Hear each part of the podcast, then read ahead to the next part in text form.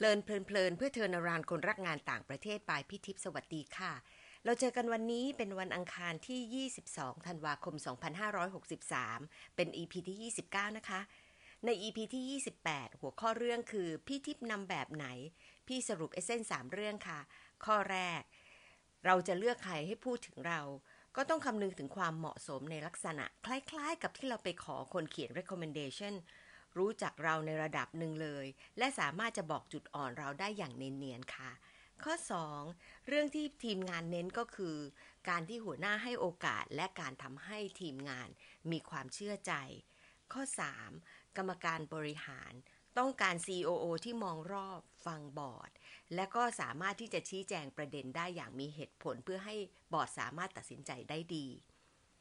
EP นี้ก็เลยกลายเป็นว่าในที่สุดแล้วก็เป็นจุด สรุปของ Leadership Series ทั้งหมดนะคะ พี่ก็คิดว่าเป็นการรวม Lessons Learned ที่เราได้มาในเรื่องของ Leadership ในแต่ละตอนนะคะ แล้วก็มาดูว่ามันอาจจะมีบางประเด็นที่เรารู้สึกว่าน่าจะไปคิดไปพัฒนาตัวเองต่อ แล้วก็องค์กรก็จะได้เจริญรุ่งเรืองมากขึ้นค่ะ ตอนนี้พี่ก็เลยให้ชื่อว่าแล้ว Leadership คืออะไร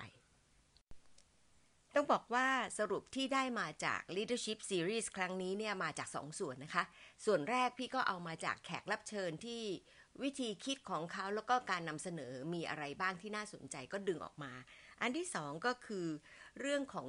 สิ่งที่พี่อ้างอิงมาจากแหล่งต่างๆนะคะ ตรงนี้ก็จะได้ภาพที่กว้างแล้วก็ลองดูว่ามันจะเหมือนหรือไม่เหมือนกันยังไงบ้างด้วยค่ะ แต่ส่วนที่พี่คิดว่าน่าสนุกมากก็คือ การที่เอามาลองแทลลี่ดูค่ะว่ามันมีหัวข้ออะไรที่คอมมอนแล้วก็ดึงออกมานะคะ ปรากฏว่ามองในภาพรวมเนี่ยมี 5 เรื่องค่ะ ก็ตอนแรกจริง ๆ แล้วก็ตั้งใจว่าจะเป็น 5 อันดับแรก ปรากฏว่ามีที่เสมอกันอยู่นะคะ อันสุดท้ายก็เท่ากับว่าในที่สุดออกมาเป็น 6 เรื่องค่ะ เรื่องที่สำคัญมากที่สุดแล้วก็คนพูดมากที่สุดรวมมาเป็นหัวข้อใหญ่ได้ก็คือ employee engagement ค่ะ เรื่องที่ 2 execution เรื่องที่ 3 direction เรื่องที่ 4 deep listening และอันดับที่ 5 มี 2 เรื่องที่บอกไปก็คือ เรื่อง big picture กับเรื่อง relationship building ค่ะ สังเกตได้ทันทีค่ะว่าส่วนประกอบของแต่ละเรื่องนั้น มักจะกลายเป็นเรื่องของ soft skill มากกว่า hard skill นะคะ แล้วก็ต้องอาศัยประสบการณ์และใจทั้งนั้น ถ้าได้ใจแล้วก็จะทำได้เยอะขึ้น คือการให้และได้ใจพนักงาน การทำงานด้วยใจ และการฟังอย่างตั้งใจค่ะ ว่าไปนะคะ พอตอนดูผลรวมแล้วพี่ก็สงสัย อ้าว แปลกมากเลย 6 เรื่องที่ออกมาเนี่ย ปรากฏว่าไม่ใช่เป็นเรื่องของ purpose values passion หรือแม้แต่ trust พี่ก็เลยกลับมามองว่า อืม เรื่องพวกนี้อาจจะเป็นเรื่องที่ตัวผู้นำแต่ละคน ต้องไปดูตัวเอง ต้องมีความเข้าใจในในตัวเองว่าตัวเองมีดีตรงไหน และต้องพัฒนาจุดที่ดีให้ดีขึ้น แล้วก็จุดอ่อนเนี่ยให้มันดีขึ้น คือต้องมี self awareness นะคะ อีกอย่างหนึ่งก็คือในฐานะผู้นำเนี่ย เรื่องพวกนี้ต้องเอาไปปักธงในใจตัวเองไว้ก่อนว่า เราจะเอามาเพื่อที่จะสื่อให้ชัดเจนได้ยังไงบ้างนะคะ ซึ่งอาจจะใช้ในเรื่องของ reflection ก็ได้ แล้วก็ learning จากมัน แล้วก็เอามา improve ค่ะ อย่างที่ผู้นำในบางตอนก็พูดถึง เพื่อที่จะสามารถที่จะนำองค์กรได้อย่างมีคุณภาพ ส่วนด้านที่ไม่ได้อยู่ในแรงแต่สำคัญมากมีอีก 4 เรื่องค่ะ ก็คือ ความสามารถของผู้นำในการสื่อสารนี่พูดถึงทุกยุคทุกสมัยอย่างคลาสสิกมาก ยากมากนะคะ กว่าที่จะได้ใจคนด้วยค่ะ แล้วก็กว่าที่เราจะให้ใจกับคนที่ไม่ใช่ว่าเราจะชอบมากด้วยเหมือนกันนะคะ แต่ว่าภาพใหญ่คือองค์กร แล้วก็ความพร้อมที่เราจะปรับตัวเวลามีเหตุการณ์ฉุกเฉิน ซึ่งจะเยอะขึ้นในอนาคต เมื่อโลกผันผวนมากขึ้น ตรงนี้ก็คือ agility ที่คนพูดถึงค่อนข้างมาก ในวงธุรกิจนะคะ ที่พูดคำนี้เยอะจริง ๆ อีกคำหนึ่งที่คนพูดถึงก็คือเรื่องของ empathy ว่าเราจะเข้าใจคนได้มากน้อยแค่ไหนแล้วก็ที่สำคัญมาก ๆ เลยค่ะ ที่เป็นฐานจำเป็นจริง ๆ ในการที่เราต้องฝึกก็คือ respect และ respect ที่จำเป็นที่ต้องมีต่อ diversity ทั้งหลายด้วยค่ะ พูดง่ายทำไม่ง่ายหรอกค่ะ แต่พี่มักจะพูดเสมอเสมอเวลาพี่ไปประชุมนะคะ แล้วก็ว่าง่าย ๆ ไม่ ยากๆสิดี เพราะว่ามันท้าทาย และไม่ค่อยมีคนทำแต่ว่าต้องทำให้แน่ใจสักนิดหนึ่งนะคะ ที่ว่าไม่ค่อยมีคนทำนี่มันใช่ที่ควรจะทำหรือเปล่าค่ะ แต่ก็อีกนะคะ ความผันผวนของโลกเนี่ยมันทำให้หลายอย่างเกินการคาดเดา มันต้องมีเรื่องของล้มเหลวบ้าง มี CEO คนหนึ่งพูดแล้วพี่ชอบมาก เขาบอกว่า fail fast fail cheap and fail on something new พี่ฟังแล้วชอบข้อหลังสุดค่ะคือ ไป fail ในเรื่องเดิมๆ ไม่ได้หรอกนะคะ ใน EP นี้เพื่อที่จะให้จบซีรีส์อย่างสมบูรณ์ในรอบแรกนะคะ พี่ก็ไม่แน่ใจว่ามันอาจจะมีรอบต่อไปหรือเปล่า เพราะว่าเป็นเรื่องที่เป็น passion ของพี่มากเหมือนกัน พี่ก็อยากจะแชร์เพิ่มอีก 3 เรื่องค่ะ เรื่องแรกก็คือพอพูดถึงเรื่องของนอกวงการนอกวงจร พี่ก็เพิ่งฟังพอดแคสต์8บรรทัดครึ่งของคุณต้องกวีวุฒิไม่นานนี้เองค่ะ ก็พูดถึงภาวะผู้นำพอดีพอดแคสต์เนี่ยเน้นเรื่องของ innovation และ digital transformation ที่พี่นึกว่า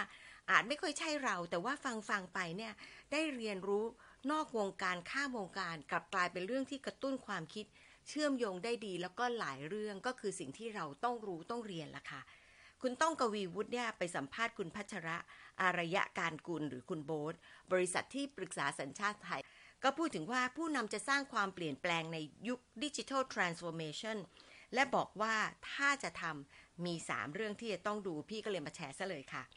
คนไทยนิยมใช้เทคโนโลยีเพราะง่ายในการเริ่ม คนรวยก็สามารถที่จะซื้อได้ แล้วก็มีความรู้สึกที่เป็นไทยมากค่ะ รู้สึกว่าเท่แล้วก็สามารถโปรโมทได้เลย ถ้ามีเงิน แต่ไม่ได้แก้ปัญหาจริง ๆ ผู้นำต้องเป็นคนยังไงในอนาคตมี3ข้อค่ะ ข้อแรกต้องเข้าใจก่อนว่าของใหม่ ๆ นั้นเกิดขึ้นได้ยังไง เพราะอะไรตะกะคืออะไรคือเริ่มถาม why แบบที่เราพูดถึง IZN ค่ะว่า ก่อนจะทำอะไรก็คือทำไปทำไม แล้วมันมีที่มาที่ไปยังไงต้องทำความเข้าใจตรงนั้นนะคะ ข้อ 2 ต้องเปิดใจรับไอเดียใหม่ ๆ เพราะเรื่องพวกนี้การ transform เป็นเรื่องใหม่ ๆ ค่อนข้างมาก แล้วจะเป็นเรื่องที่ไม่ค่อยรู้ทำให้เราจะได้ input ที่ดีขึ้นถ้าเราเปิดใจค่ะ แล้วก็เร็วขึ้นด้วย ข้อ 3 ตัดสินใจเร็ว และเป็นสิ่งที่สำคัญในการที่จะกล้าที่จะลุกขึ้นมาทำเพราะสังคมสมัยนี้ โลกสมัยนี้คือต้องอยู่บนสปีดด้วยค่ะ พี่เลือกเรื่องนี้ในที่สุดแล้วก็น้องๆ ฟังดูนะคะ มันเป็นเรื่องใจทั้งนั้นเลยค่ะ มันคล้ายกันกับบทสรุปเมื่อกี้นี้ และก็สิ่งที่ผู้นำในเอกชนก็ทำอยู่นะคะ มันเป็นวัฒนธรรมส่วนหนึ่งของไทย พอฟังคุณโบ๊ทแล้วพี่มีความรู้สึกว่าภาคเอกชนมีความหวังเยอะมาก เขามีผู้นำที่เก่งดีๆ แล้วก็สปีดได้ดีมากด้วย อยากจะให้ผู้นำของรัฐบาลไทยในองค์กร รัฐทั้งหลายเนี่ยค่ะ ลุกขึ้นมาพัฒนาผู้นำของเราด้วย เพื่อเราจะได้เกิดการเปลี่ยนแปลงที่เท่าทันนะคะ เรื่องที่สองก็คือเรื่องแหล่งเรียนรู้ค่ะ ตั้งแต่พี่ทำเรื่อง leadership เนี่ยพี่ก็กลับมานั่งดูว่า โอ้โห มีโน่นมีนี่เต็มไปหมดเลยค่ะ แล้วก็คิดว่าถ้าสมมติว่ามาแชร์ก็น่าจะเป็นเรื่องที่มีประโยชน์กับน้องๆ แล้วก็ดูว่าสนใจก็จดไป แล้วก็อาจจะลองไปตามฟังตามดูตามอ่านกันนะคะพี่ฟังเกือบทุกวันจาก Harvard Business Review ชื่อ Management Tip of the Day เป็นบทความสั้นๆ สรุปประเด็นสำคัญสำคัญในการบริหารหรือว่าการทำงานร่วมกับคนอื่น พี่เองฟังจาก Alexa เป็นหลักค่ะ ถ้าเรื่องไหนน่าสนใจมากก็จด key points หรือว่าชอบสุดๆ ก็จะ Google เข้าไปอ่านทั้งบทความ บางบทความต้องเสียตังค์อาจจะอยากเสียตังค์หรือไม่เสียตังค์น้องๆ ก็ลองดูกันเองนะคะ แล้วก็น้องๆ ถ้าเคยได้ฟังพอดแคสต์บาง episode เนี่ยพี่ก็สรุปจากหนังสือที่พี่ subscribe มาจาก summary.com เป็นประโยชน์มากเลยค่ะ ตอนแรกรู้จากคำบอกเล่าว่ามันจะเป็นเรื่องของ HR เป็นสำคัญ พี่ก็สนใจเนาะเพราะว่าทุกอย่างก็เกี่ยวกับคนทั้งนั้นยิ่งเป็น AI เนี่ยยิ่งจำเป็นที่จะต้องดูว่าเราใช้ AI อย่างไร ไม่ใช่ให้ AI ใช้เราแล้วเรากลายเป็นทาส AI ไปนะคะ เราก็ยิ่งจำเป็นที่จะต้องทำไม่งั้นเราก็กลายเป็น useless class อย่างที่ Harari พูดถึงนั่นแหละค่ะ เราจำเป็นที่จะตามให้ทันพี่ก็เลยคิดว่า summary.com เป็นทางเลือกที่ดีมาก ๆ นะคะ ทั้งเรื่องของ HR แล้วก็เรื่องของ leadership ล่ะค่ะพอฟังเข้าจริง ๆ summary.com ก็จะสรุปหนังสือจากวงการธุรกิจเยอะ แล้วก็มีเรื่องของ leadership ค่ะ ใหม่ ๆ พี่ก็อิดออดอิดออดอะไรที่เกี่ยวกับ marketing อะไรที่เกี่ยวกับการแข่งขันมากนัดพี่ก็ไม่ค่อยชอบใช่ไหมคะ แต่ก็จะเล่าเรื่องที่เป็นเฉพาะตัวมากๆขำๆค่ะ พอพี่บอกเออ ที่จริงนะ ฟังอะไรพวกนี้ที่นอกวงการมันก็ทำให้สมองได้พัฒนามากขึ้น ก็หยวนนะคะ เพราะว่าเป็นการลดโอกาสในการเป็นอัลไซเมอร์ค่ะ ก็เลยตั้งใจฟังที่ไหนได้ค่ะ ชอบมากเลยค่ะ ขณะที่เดินเดินอยู่นะคะ รู้สึกว่า โอ้โห เรื่องนี้เชื่อมได้เยอะมากเลย หยุดเดินเลยค่ะ โน้ตเอาไว้ในมือถือว่าเรื่องพวกนี้เป็นเรื่องที่เราจะต้องเอามาใช้ แล้วก็มาคิดต่อมาแชร์ต่อ มันขนาดนั้นเลยนะคะ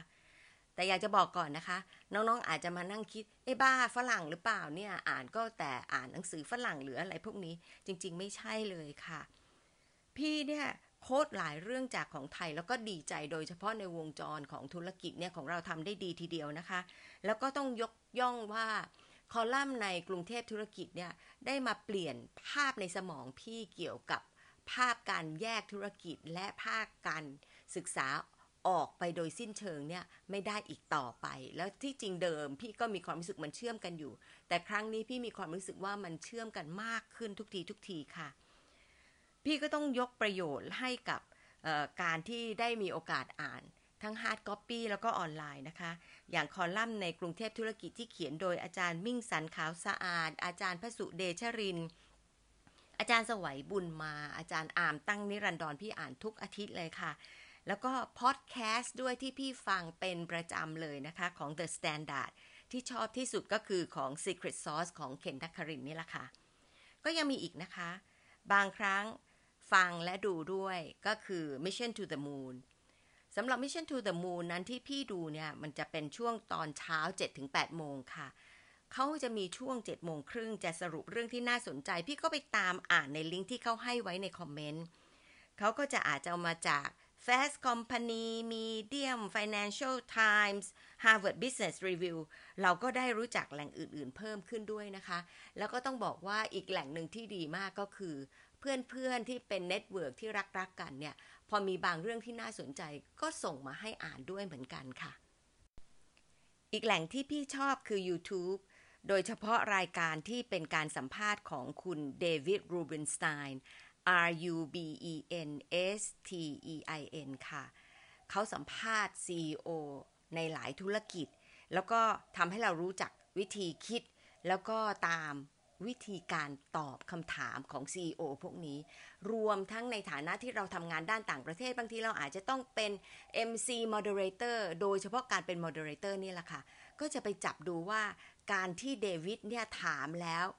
เขาใช้คำถามอะไรเป็นพิเศษ แล้วก็ทำให้คนตอบเนี่ยขำบ้าง หรือว่างงบ้าง แล้วก็ตอบโต้ยังไง มันสนุกมากเลยนะคะ มันไม่ใช่เพียงแต่ว่าจะได้เรื่องของ leadership เราจะได้วิธีการเป็น moderator เราจะได้วิธีการที่คิดและตอบอย่างชาญฉลาดทำยังไงบ้าง แล้วฝึกภาษาอังกฤษไปด้วยค่ะแสนจะมีความสุขอีกอันนึงค่ะที่พี่อยากจะแชร์ก็คือก็เพิ่งค้นพบค่ะ คือฟังเยอะมากจนลืม ว่าตัวเองก็มีพอดแคสต์อีกอันหนึ่งที่ดีมาก พอดแคสต์นี้ชื่อว่า How Leaders Lead with David Novak N O V A K ค่ะ เรื่องนี้ก็สนุก เพราะว่าเขาก็คล้าย ๆ กับเดวิดแต่ว่าเป็นการสัมภาษณ์ที่พอดแคสต์นะคะ ก็แขกรับเชิญดีๆ ทั้งนั้นเลยค่ะ ครั้งหนึ่งเขาไปเชิญมาก็เป็น CEO ของ CVS Health ซึ่งถ้าน้องๆไปอเมริกาจะเห็น CVS เต็มไปหมดเลยนะคะ จุดเล็ก ๆ ก็ทำให้เราคิดค่ะ พี่ชอบตรงนี้ คนที่เป็น CEO เนี่ยชื่อ Larry Merlo เขาบอกว่าคนจะเห็นว่า CVS เนี่ยสมัยเดิมเป็น convenience store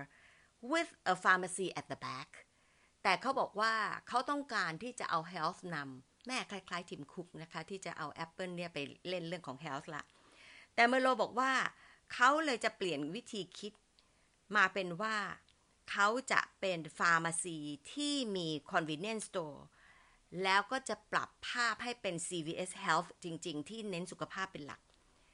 ก็มีบางคำถามที่แลรี่เมอร์โลชม host มากเลยค่ะ พี่พยายามที่จะจำแต่สารภาพว่าพอไม่ได้จดต้องกลับไปฟังใหม่เพื่อที่ให้ได้ประโยชน์ชัดๆ แล้วก็เอามาใช้ค่ะแลรี่เมอร์โลบอกว่าคนมักจะถามว่าคิดว่าได้จะเป็น CEO ไหมตั้งแต่เมื่อไหร่เลยแต่เดวิดโนแวกกลับถามว่า how do you distinguish yourself and show that you have brought a potential คำถามมันมี power มากทำให้เขากลับไปย้อนมองดูเส้นทางการพัฒนาของตัวเอง มาเล่า แล้วก็ทำให้ชอบมากเลยค่ะว่า สิ่งที่ถามทำให้ CEO ได้กลับไป reflect และคุณแรลลี่สามารถที่จะตอบได้อย่างดี บางเรื่องมี สิ่งที่แรลลี่แชร์แล้วน่าสนใจมากแล้วอยากจะมาเล่ามากค่ะจดเอาไว้เป็นสองหน้าเลย เรื่องที่สามค่ะ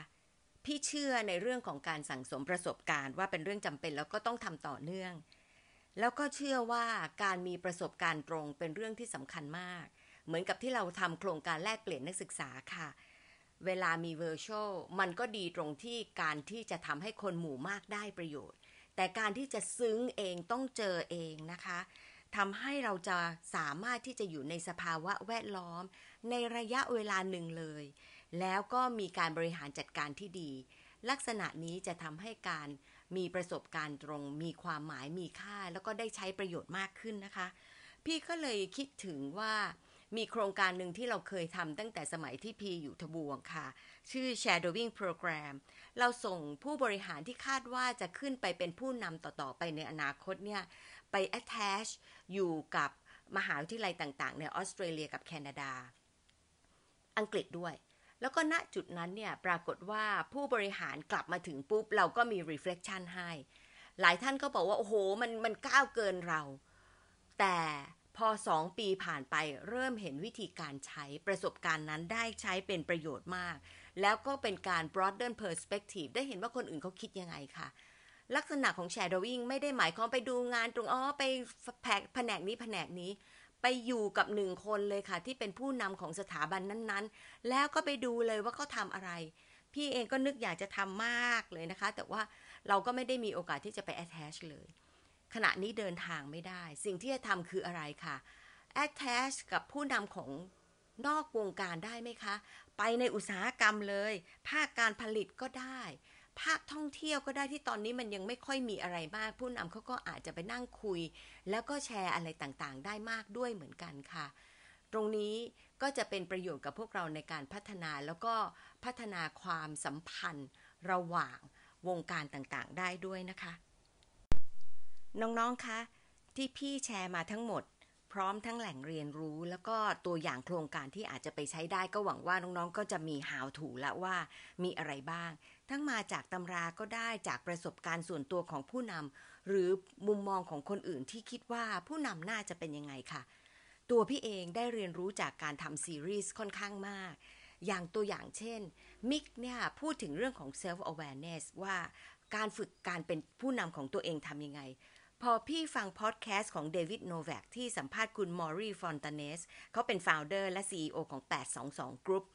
เขาพูดถึง self awareness พอดีเลยค่ะ หูผึ่ง คุณมอริสบอกว่าเขาเน้นโค้ชลีดเดอร์ในองค์กรต่างๆ ทั่วประเทศเรื่องของ purpose ว่าทำยังไงที่จะนำโดย purpose ตอนนี้เนี่ยคำนี้เป็นคำฮอตฮิตมากค่ะ ทุกคนพูดถึง purpose โดยเฉพาะเด็ก Gen Y Gen Z นะคะ เราต้องดูเองทะลุเองว่า Purpose ของเราที่เราเป็นผู้นำคืออะไร